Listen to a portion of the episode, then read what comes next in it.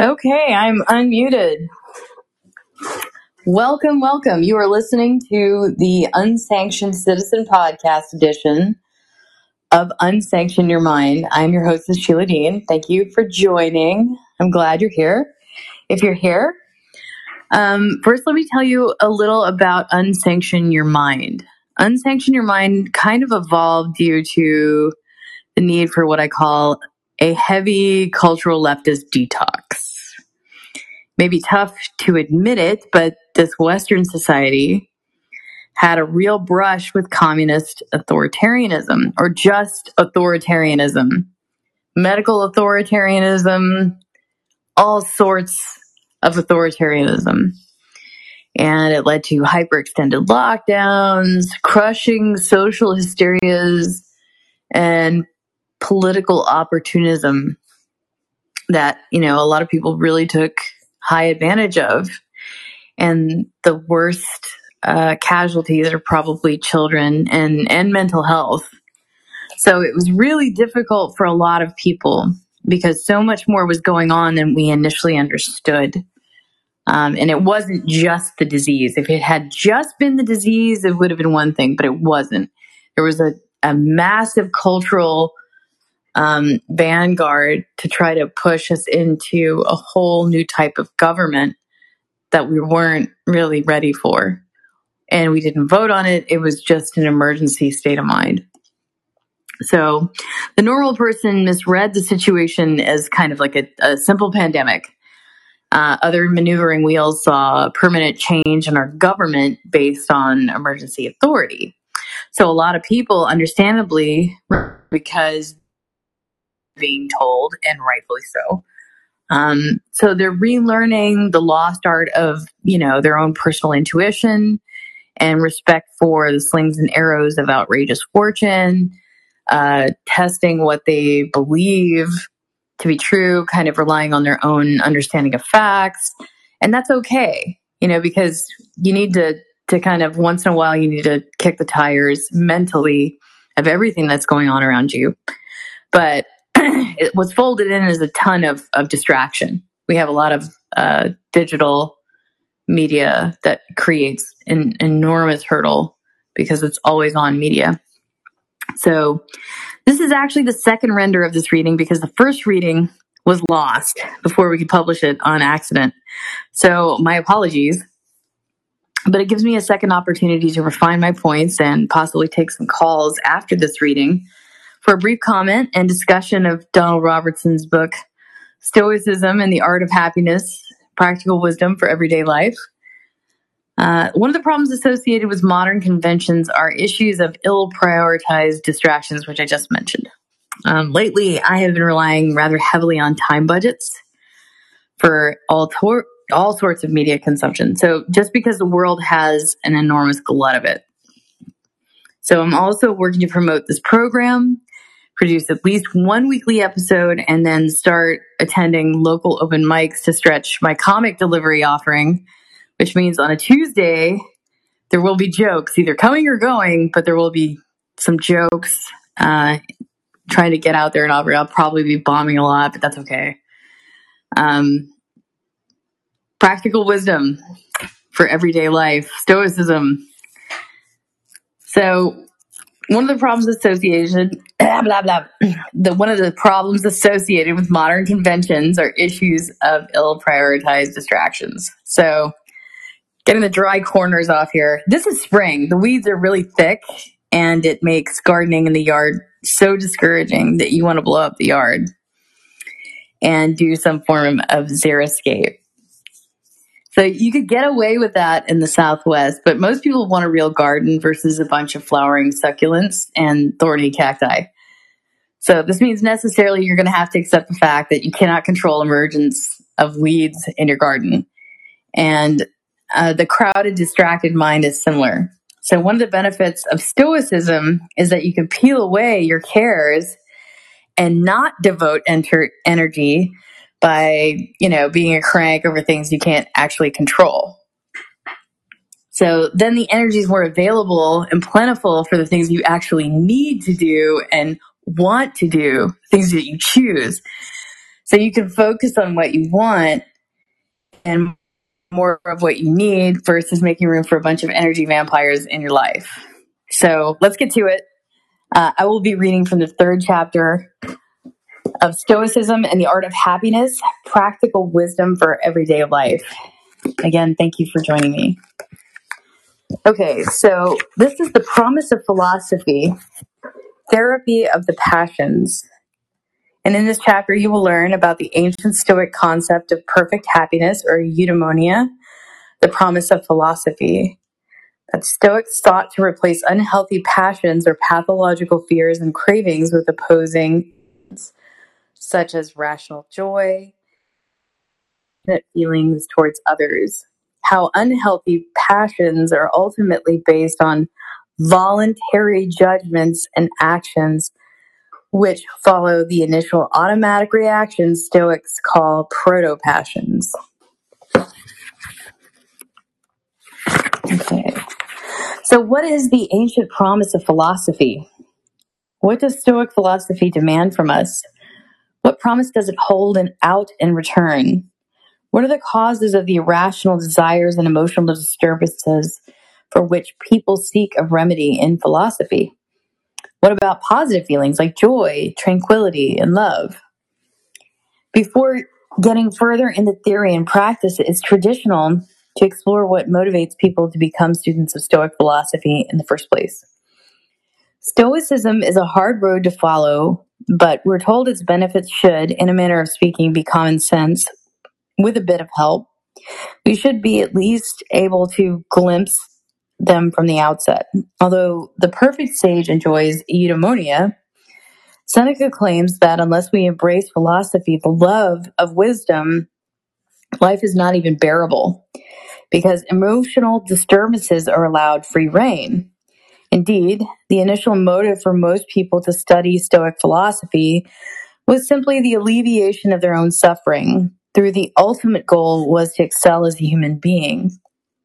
So the promise of philosophy consists of both supreme happiness and fulfillment, eudaimonia, of the sage and the aspiring Stoics' gradual progress towards overcoming disturbing desires and emotions, apatheia, sometimes called the Stoic therapy of the passions.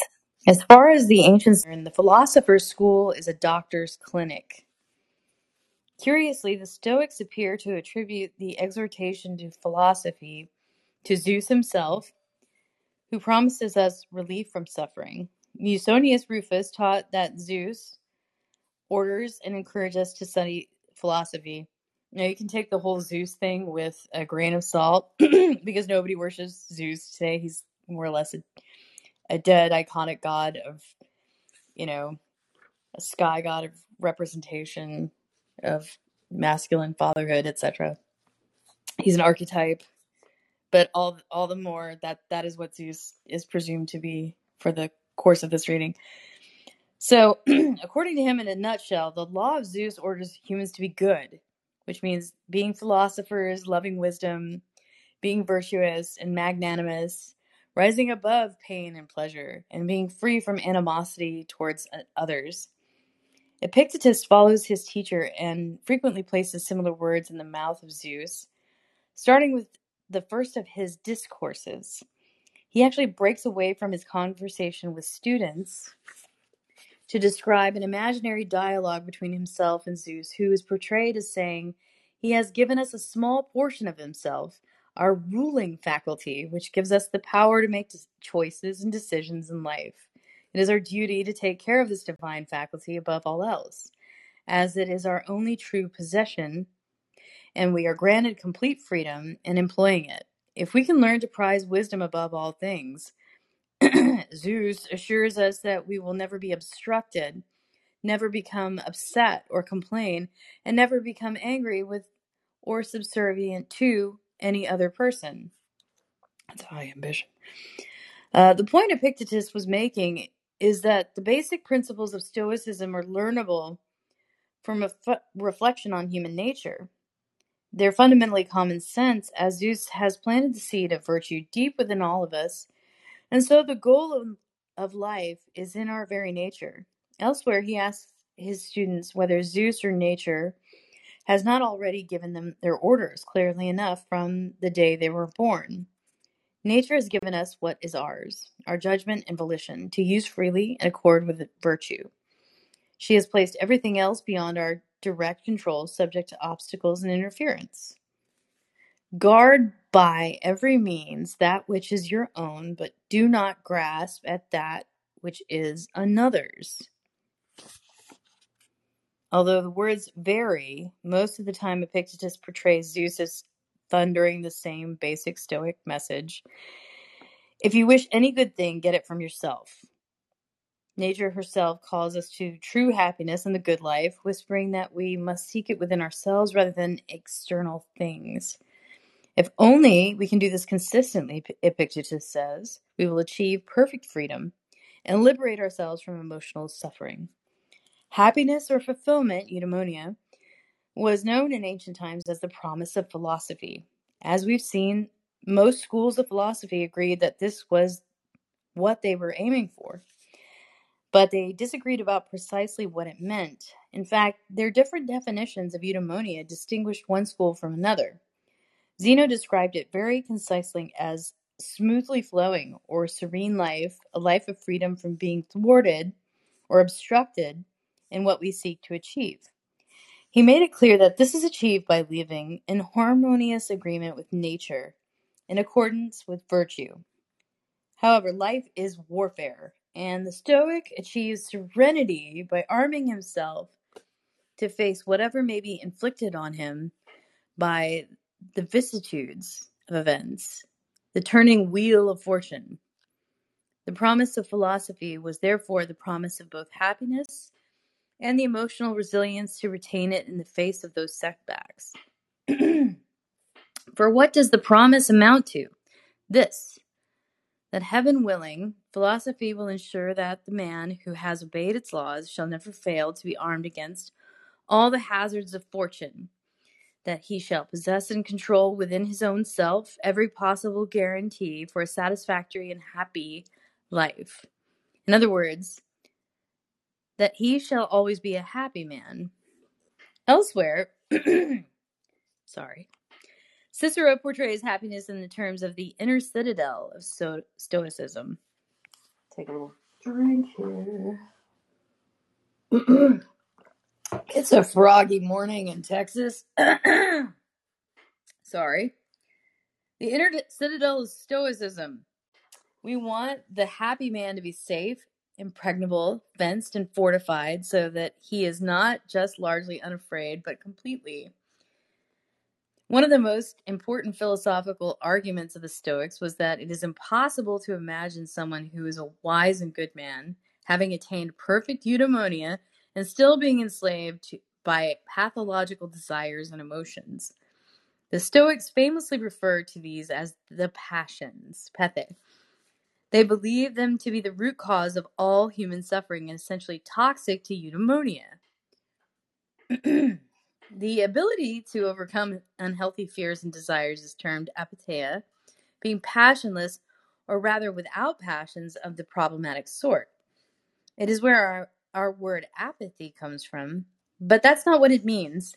As Keith Seddon, a modern Stoic author, puts it, the Stoic will be apatheis, without passion, not apathetic, but dispassionate, but not wholly without feeling.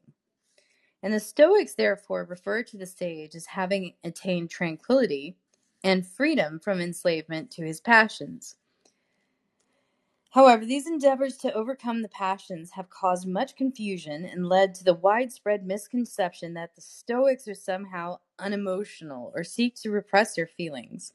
This is largely based on a misunderstanding caused by problems of modern translation and interpretation. It's simply not what they meant. This misinterpretation was repeatedly addressed by the ancient Stoics themselves, though. Let's pause to reflect on what they actually said. They, the founders of Stoicism, say the wise man is also passionless because he is not vulnerable to them. But the bad man is called passionless in a different sense, which means that he is the same as hard hearted and insensitive. Zeno meant that the wise man is not enslaved by his feelings of fear or desire. We're explicitly told here that that's not the same as being hard hearted and insensitive, which is the false impression many people have today of Stoicism. The Roman Stoic Laelius was portrayed centuries later in a dialogue by Cicero as saying that it would actually be the greatest possible mistake to try to eliminate natural and healthy feelings, such as those of friendship, because even the animals experience affection for their offspring, which Stoics viewed as the foundation of human love and friendship. We would not only be dehumanizing ourselves by eliminating such natural feelings, he says, but reducing ourselves below animal nature to something more like a mere tree trunk or a stone. We should therefore turn a deaf ear to anyone who foolishly suggests that the good life entails having the hardness of iron in terms of our emotions. Epictetus also taught his students that we ought not to be free from passions in the sense that of being unfeeling like a statue because Stoics do care about their family and fellow citizens for whom they continue to have natural affection and a sense of kinship or affinity. As Seneca likewise says, there are misfortunes which strike the sage without incapacitating him, of course, such as physical pain, infirmity, the loss of friends or children, or the catastrophes of his country when it is devastated by war.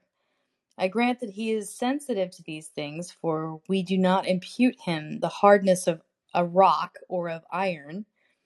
There is no virtue in putting up with that which one does not feel. So there would be a problem, as Seneca points out here, if we did assume that the Stoic sage was completely devoid of emotion. It recalls a story about Diogenes the Cynic, who was asked by a Spartan if he was feeling cold when training himself by stripping naked and embracing a bronze statue in winter. Diogenes said he was not, and the Spartan replied, So what is so impressive about what you're doing then? As Seneca implies, the Stoic virtues of courage and self discipline appear to presuppose that the sage actually experiences something akin to fear and desire. Otherwise, he has no feelings to overcome. A brave man isn't someone who doesn't experience any trace of anxiety whatsoever, but someone who acts courageously despite feeling nervous. A man who has great self discipline or restraint, likewise, isn't someone who feels no inkling of desire, but someone who overcomes his craving by abstaining from acting upon them. The sage conquers his passions by becoming stronger than them, not by eliminating all traces of emotion from his life. The Stoic ideal, therefore, is not to be passionless in the sense of being apathetic or hard hearted or insensitive or like a statue of stone or iron. Rather, it is to experience natural affection for ourselves, our loved ones, and other human beings, and to value our lives in accord with nature, which arguably opens us up to experiencing certain natural emotional reactions to loss or frustration. The Stoics call these proto passions, or the first movements of emotion, as we'll see later. The sage does not feel these emerging feelings but does not go along with them or dwell on them as people ordinarily do. Hence, Seneca elsewhere explains, whereas others might mean a mind immune to feeling when they speak of apatheia, this is actually the opposite of what the Stoics mean. This is the difference between us Stoics and the Epicureans. Our wise man overcomes every discomfort but feels it. Theirs does not even feel it. the virtue of the sage consists in his ability to endure painful feelings and rise above them, while continuing to maintain his relationships and interaction with the world to care sufficiently about ourselves and others to expose ourselves to painful feelings, but not enough to worry morbidly. He should love others but remain unperturbed. In fact, the earliest Stoic writings defined the passions they sought to overcome as consisting of irrational, excessive, and unhealthy forms of fear and desire. They are said to be unnatural in the sense of harming our pursuit of fulfillment in life. It is somewhat less well known that these were contrasted with a range of healthy passions, which are, although not pursued directly by the Stoics, were thought to supervene as a kind of additional reward following virtuous living. As several of the leading academic scholars of Stoicism have emphasized, the inclusion of good feelings in the Stoics' mental repertoire shows that their philosophy did not countenance extirpation of all emotions. Indeed, healthy feelings such as love and natural affection towards others play an important but often overlooked role in Stoicism. When Marcus Aurelius describes the Stoic ideal as being free from passions yet full of love, he clearly meant that the passions in question are bad or unhealthy feelings, to be distinguished from what Stoics call natural affection or rational love for others. The problem of the passions inevitably meant that a kind of ancient psychological therapy was integral to Stoicism. Indeed, the topic of eudaimonia naturally links Stoic ethics to psychological therapy. As most ancient philosophies equated the good in life with what is good for us, beneficial, or helpful in the sense of contributing to our fundamental health and well being, not physically, but mentally and morally in terms of our character. You could therefore say that self help was an integral aspect of Stoic ethics, and this is not only resembling modern therapy, but was quite explicitly represented as a form of medicine or therapy for the mind by ancient authors. the Stoics, therefore, more than any other school, focused on philosophy as a way of life. They learned specific ways of training themselves to overcome their unhealthy passions and progress towards the lofty ideal of virtue. Some people have argued that Stoicism is purely a philosophy with ethical emphasis and should not be confused with a psychological therapy. However, these two things were seen as equivalent by Zeno and his followers. Stoicism, as we've seen, neatly combines ethics, self improvement, and psychotherapy. so there's a uh, there's a case study here. So I read this yesterday. I'm going to read this case study. This is the choice of Hercules. Zeno, the founder of Stoicism, was repeatedly inspired to study philosophy after reading the second book of Xenophon's Memorabilia of Socrates. This begins with a chapter in which Socrates recounts Prodicus' famous allegory known as the Choice of Hercules. The Stoics, like their forerunners, the Cynics, viewed Hercules as the greatest of Zeus' sons as an exemplary role model, demonstrating the self discipline and endurance required to be a true philosopher. Zeno himself was perhaps, compared to Hercules, and we know that his successor, Cleanthes, was dubbed a second Hercules on account of his self mastery.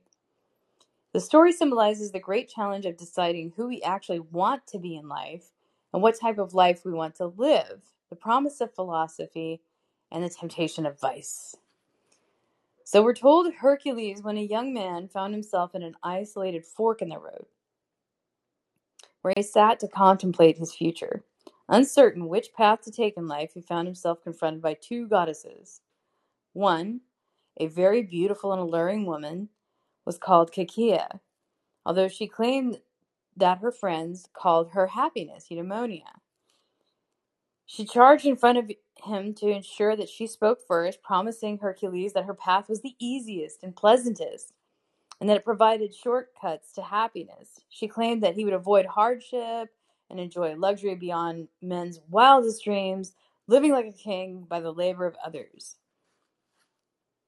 So Hercules was then approached by the second goddess, called Arete, a plain dressed and humble woman, though naturally beautiful.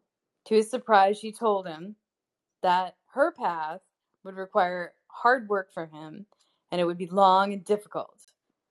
Hercules would face danger. He would be tested by many hardships, and perhaps more than any man who had lived before, and have to great to endure great loss and suffering along the way. Nothing that is really good and admirable, said Arete, is granted by the gods to men without some effort and application. However, Hercules would have the opportunity to face each adversity with courage and self discipline and to show wisdom and justice despite great danger. He would earn true happiness by fulfilling his natural potential as a hero and reflecting on the knowledge of his own praiseworthy and honorable deeds. Hercules, of course, chose the path of Arete, or virtue, and was not seduced by Kikia, or vice. He faced continual persecution from the goddess Hera and was forced to undertake the legendary 12 labors, including the slaying of the Hydra, and ultimately entering Hades, the underworld itself, to capture the monster Cerberus with his bare hands. He died in extreme agony, poisoned by the clothing soaked in the Hydra's blood. However, Zeus was so impressed by his greatness of soul that he elevated him to the status of a god in his own right. So whether or not this whether or not reading this particular story inspired Zeno's conversion to the life of a, of a philosopher, it certainly influenced later generations of Stoics. They treated it as metaphor for the good life, that it's better to face hardships, rise above them, and thereby excel than to embrace easy living and idleness and allow your soul to shrink and deteriorate as a result. so, the Stoic concept of happiness, eudaimonia. Eudaimonia is the ancient promise of philosophy. The word eudaimonia is usually translated as happiness, although that doesn't capture the philosophical meaning very well. It refers more to the overall quality of someone's life rather than their mood. The alternative modern translation therefore include good fortune, fulfillment, well-being, flourishing, etc. An ancient dictionary of philosophical terms attributed to Plato, but probably written in, in by his immediate followers, defined it as follows The good, composed of all goods, an ability which suffices for living well, perfection in respect of virtue, sufficient beneficial things for a living creature. It basically refers to the blessed or exalted condition of someone who's living a, a good life. Whereas for other philosophical schools that might imply someone enjoying external good fortune, for the Stoics, being a good person and having a good life are synonymous. Bodily and external things are therefore completely irrelevant and different with regard to eudaimonia. Happiness and unhappiness consist in how we respond to events and the use we make of them. Taken literally, the word eudaimonia actually means having a good daimon, or the divine spark or spirit within. We still speak today of being in good spirits. The theological terms Chrysippus therefore interpreted, interpreted eudaimonia as the smoothly flowing life that comes from having our daimon, our innermost spirit, in complete harmony with the will of Zeus. Great assault. Great assault by bringing our judgments to completely into agreement with our fate. Centuries later, Marcus Aurelius interpreted the word in a similar manner, referring to the perfection of the divine spark within or a ruling faculty in accord with nature. Philosophical eudaimonia is a condition in which a person of excellent character is living optimally well flourishing, doing admirably, and steadily enjoying the best mindset that is available to human beings.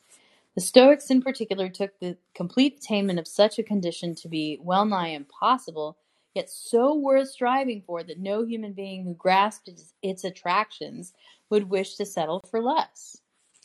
In fact, they said the perfect sage who had attained eudaimonia must be as rare as the Ethiopian phoenix, which was born every 500 years according to legend. On the other hand, the Stoics believe that nature wants us to flourish and perfect ourselves. We have been handed life in order to bring ourselves to a state of completion by excelling in accord with virtue. Nature planted within each of us has the capacity to dream, as it were, and envisage, envisage an ideal human being called the sage, or wise man, by Stoics, and therefore to navigate towards that distant goal. So, what difference is there, if any, between eudaimonia and virtue in Stoic philosophy? Well, the Stoics certainly make virtue both necessary and sufficient for eudaimonia. However, Chrysippus reputedly said that if someone acts with wisdom and virtue, his life is not yet happy, but happiness supervenes on him when these actions become secure and fixed through firmly grasped knowledge. As we shall see, the Stoics also refer to certain healthy passions which automatically supervene upon virtue.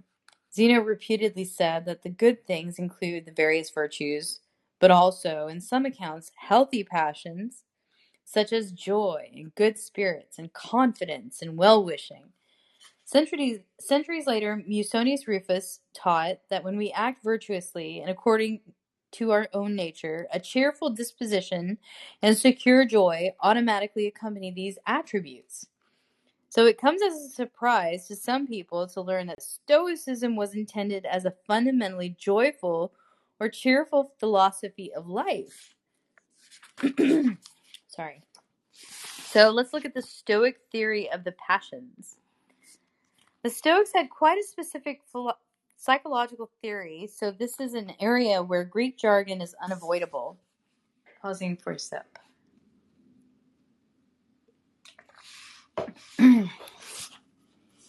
So, in particular, the word passion is used in a special sense. Cicero's Cato, struggling to translate Greek Stoicism into Latin, says that the passions make the lives of most people misery, and that he was tempted simply to translate this term as illness, but thinks emotional disturbance or perturbation makes more sense as a general term. In fact, our modern word pathology the study of suffering, comes from the same Greek root as passion, a word which still denotes suffering in phrases such as the Passion of Christ. When Stoics talk about the ordinary passions experienced by the majority of people, they mean that these are typically disturbing desires and emotions of an irrational, unhealthy, or excessive sort. They're contrasted by the healthy passions experienced by the sage.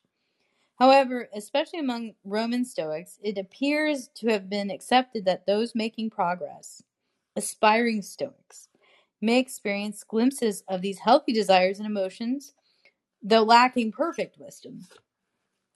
Nevertheless, the vast majority of ordinary people were dubbed sick or insane by the Stoics because their lives are blighted by toxic fears and desires.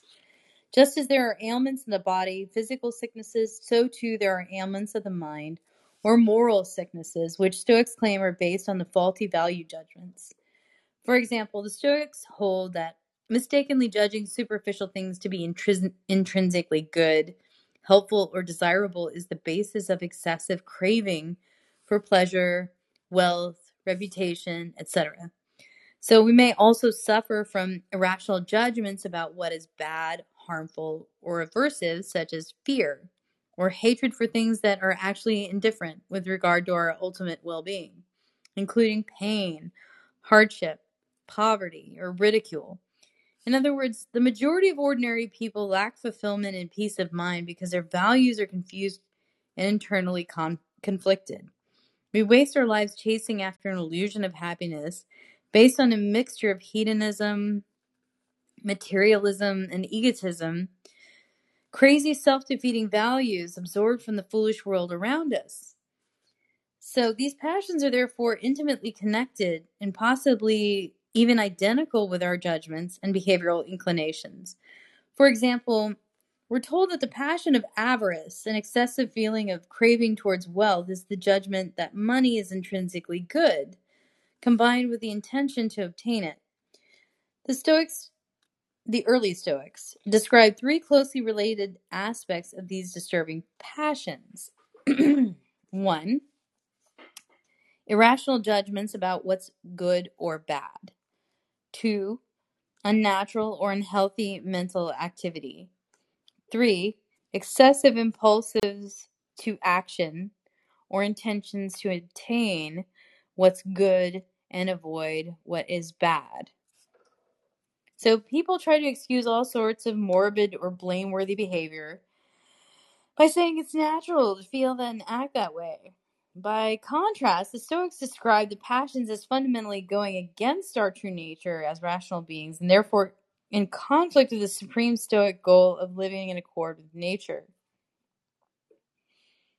In his book on passions, Zeno apparently classified them into four categories pain, fear, craving, and pleasure. Pain, fear, craving, and pleasure. Stoic passages compiled by the ancient commentators Diogenes Laertius and Strovius sorry about that, add further subdivisions which are included below to help clarify what's meant. So, number one, pain. Sometimes translated as suffering or grief, an irrational contraction of the soul over the failure to avoid something judged bad or to obtain something judged good. Irrational pain takes the form of unhealthy feelings of pity, envy, resentment, sorrow, anguish, etc. Two, fear, the irrational expectation of something bad or harmful. Irrational fear takes the form of feeling dread, nervousness, worry, shame, shock, panic, etc. Three, craving, implying hunger or lust, an irrational striving for something falsely judged to be good or beneficial.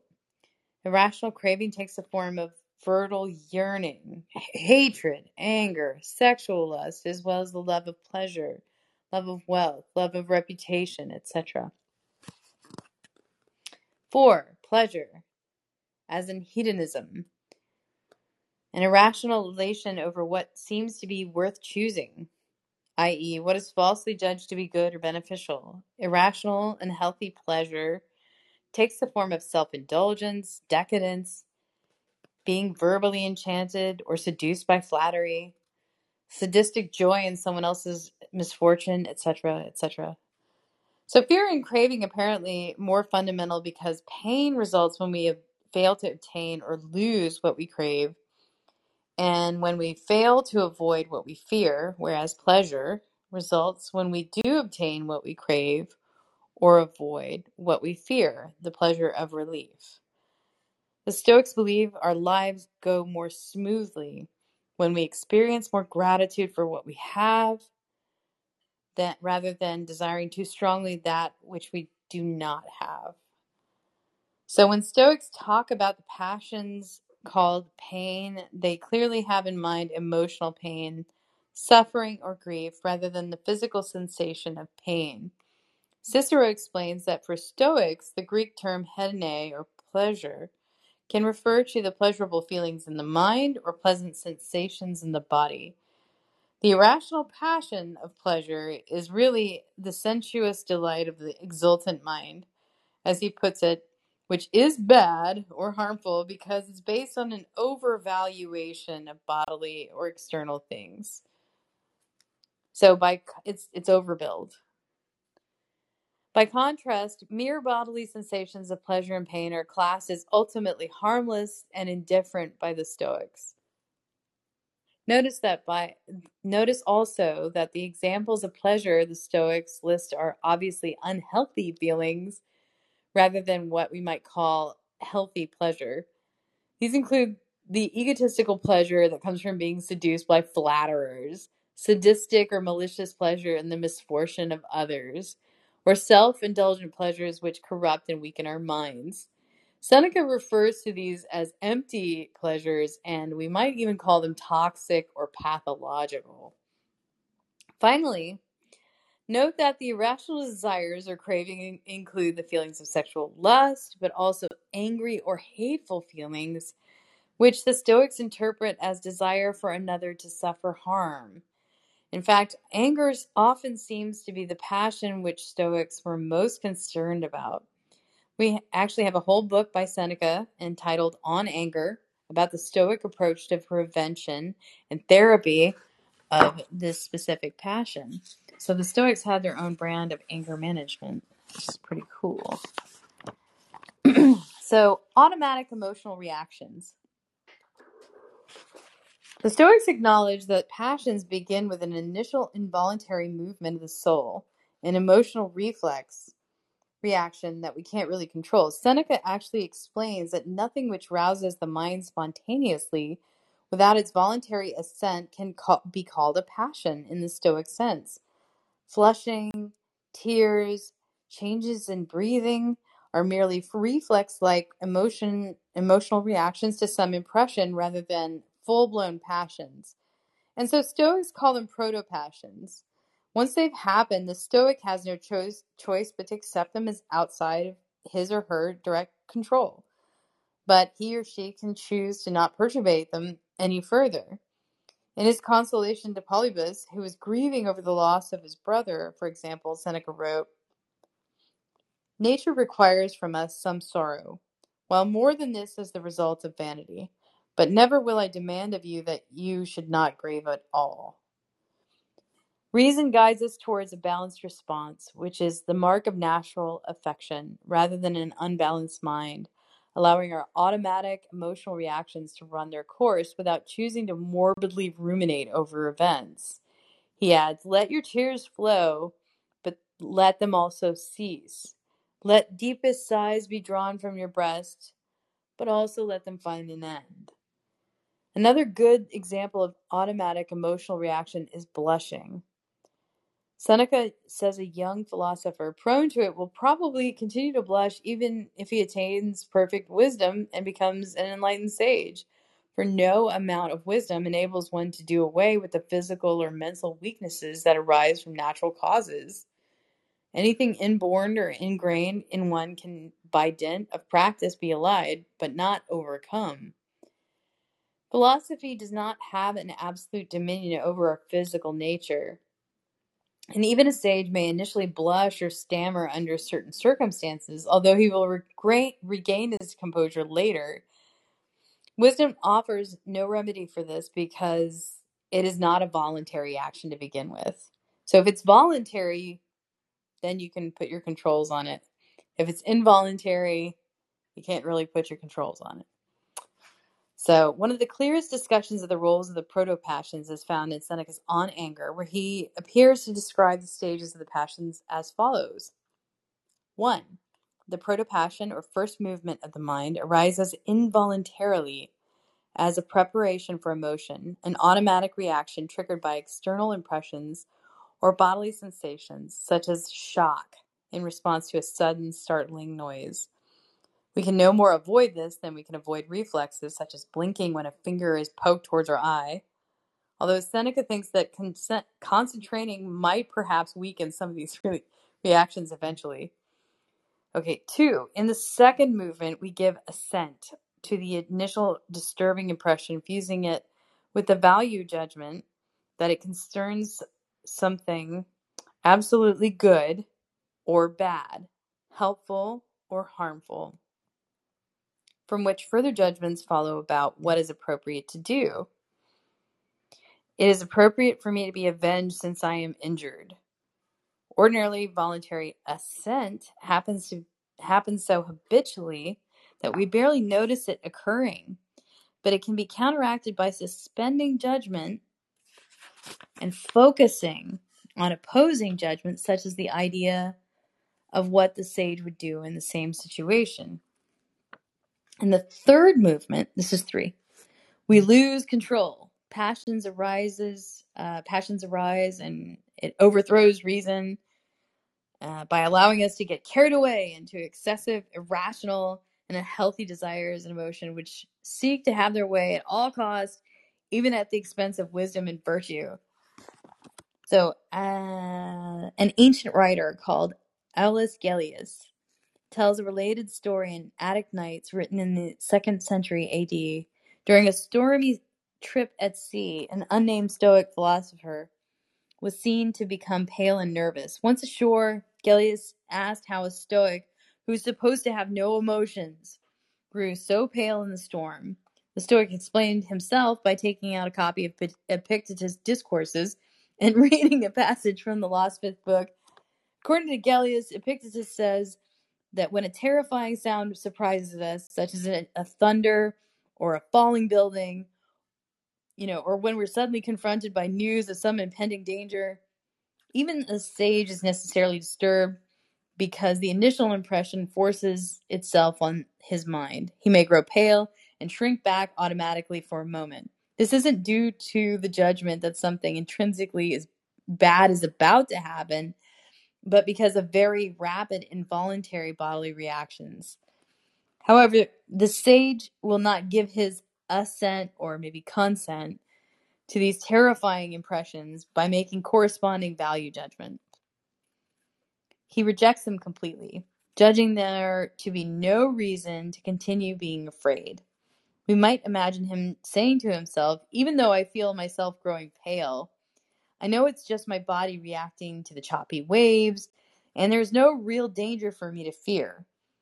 This is the key difference between the sage and ordinary people. The foolish person assents to his initial impressions of danger or of impending harm, confirming them with his judgment, and concludes that he is right to cower in fear. The sage, by contrast, is affected only by superficially and momentarily, but he remains consistent in his philosophical judgment that the things that appear terrifying are actually indifferent and don't deserve to be feared. These are empty terrors, like someone wearing a frightening mask that might startle us at first until we realize it's just a mask and nothing of which we need to be afraid. so, what about the healthy or good passions? You know, and I really appreciate you guys sticking it out. We've had up to nine people in this room, and it, it's just a wonderful thing to have. So I appreciate everyone who's made it out and who's listening. So we're going to talk about the good or healthy passions to, to wrap this. Um, it is important to emphasize the role of joyful and affectionate feelings in Stoicism because this helps to rectify the misconception that Stoicism is about being emotionless. In fact, the ancient Stoics aspired to replace the bad or unhealthy passions as defined above with good or healthy ones naturally associated with wisdom and virtue. Diogenes Laertius said that good passions such as joy and cheerfulness are not themselves virtues but temporarily supervene as consequences of them. Although, strictly speaking, only the perfect sage possesses these good passions. The Stoics tend to speak of those making progress as experiencing glimpses of them. They only fall into three categories because there's no voluntary rational, and healthy form of emotional pain or grief. 1. Joy or delight, chara, is a feeling of rational elation, positive emotion over virtue. As the truly good, which is an alternative to irrational pleasure or healthy joy, can take that form of delight, good cheer, or peace of mind, tranquility. Two, caution or discretion is a feeling of rational aversion towards vice as truly bad and harmful, and the healthy alternative to irrational fear. It can take the form of a sense of dignity and self respect, or a sense of purity and sanctity, maybe a casual self defense, you know, as it could even be thought of as a form of mindfulness. Three, wishing or willing is a rational desire for virtue as genuinely good and beneficial, and the alternative to irrational craving. Healthy wishing can take the form of affection, kind heartedness, benevolence, presumably the wish for oneself and others to flourish in accordance with virtue, and presumably related to Stoic conceptions of love or natural affection. So Seneca explains that stoic joy comes from reflecting on our own virtuous actions, something we're all capable of experiencing, albeit in glimpses, compared to the secure joy that takes root within the perfect sage. However, he emphasizes that, unlike the Epicureans who make feelings of pleasure and the absence of pain the chief good in life, feelings of joy are not the Stoics' motive for acting in a virtuous way. he or she is not guaranteed to experience them in every circumstance, especially when acting quickly without opportunity for reflection. And similar feelings can arise from other non virtuous causes. Indeed, even robbed of this feeling, she will not, he or she will not hesitate to face adversity with honor, viewing these appropriate actions as their duty and their own reward. The Stoics were clear that virtue must be its own reward, otherwise, cracks appear in the edifice of morality that make it vulnerable to collapse under pressure. The good feelings or healthy passions are sort of an added bonus, but they're not, they cannot be the primary motive for action because they're not entirely under our control. So the Stoics have to be willing to be act with courage, be willing to act with courage and integrity, despite their feelings rather than because of them, and even when fears and desires are calling them in the opposite direction. In other words, when the call to arms resounds, the Stoic hero cannot be left waiting for a warm glow of positive emotion to descend before rushing towards the battle. Although a special sense of joy often follows in, its wake, virtue is its own reward and the only thing worth desiring for its own sake. To put it crudely, feelings of joy and tranquility are only truly good and healthy insofar as they are consequences of practical wisdom and virtue, and not if they result from other causes. It's not consistent with Stoicism to pursue them for their own sake, at all costs, at the expense of wisdom and virtue. Tranquility is also something left of a dead end as a goal because it doesn't necessarily lead on to other good things or maintain itself in a way that practical wisdom does. Wisdom is the ability to know how to use everything beneficially. And it can even reflect on and evaluate itself. Nevertheless, if living in agreement with nature and in accord with virtue is the goal of life, it must entail some form of prevention or therapy for, for pathological fears and desires. So, Stoicism, therefore, contains a psychological therapy, a precursor of modern CBT. Although the real girl, the real goal is virtue, and so joy and tranquility are kind of an added bonus. So, I have come to the end of my chapter work here. So, the wrapping points or that the promise of philosophy, according to Stoics, is that by living in accord with wisdom and virtue, following nature, we may attain perfect happiness and fulfillment, eudaimonia. And although eudaimonia includes certain feelings such as joy and tranquility, these are not the central goal of Stoic practice, but merely positive side effects of virtue. The Stoic sage experienced healthy passions that are rooted in his practical wisdom, such as joy, caution, well wishing, and affection. The ancient Stoics conceded that automatic emotional reactions or protopassions, such as stammering or blushing, have to be accepted as beyond our control, but believed that we can change what happens next by withholding our assent in the initial impressions that upset us. So I thought that was pretty cool. Uh, if anybody would like to call in um, and discuss your thoughts briefly, and I'll try to go ahead and take your call. Otherwise, uh, let's see here. Is there anybody? Oh, hey, there's some listeners. Got Joshua. Hey, Charlie. Thanks for joining again. Thanks, Joshua, for joining again. And then plus three others Derek, Mo. Much appreciated for this second reading. I think I think we are at the end of our reading, though. If nobody's calling in, um, I'm just going to wrap it up by saying uh, thank you for joining, and um, I'll be re re uh, producing this podcast and putting it out for you to refer to later.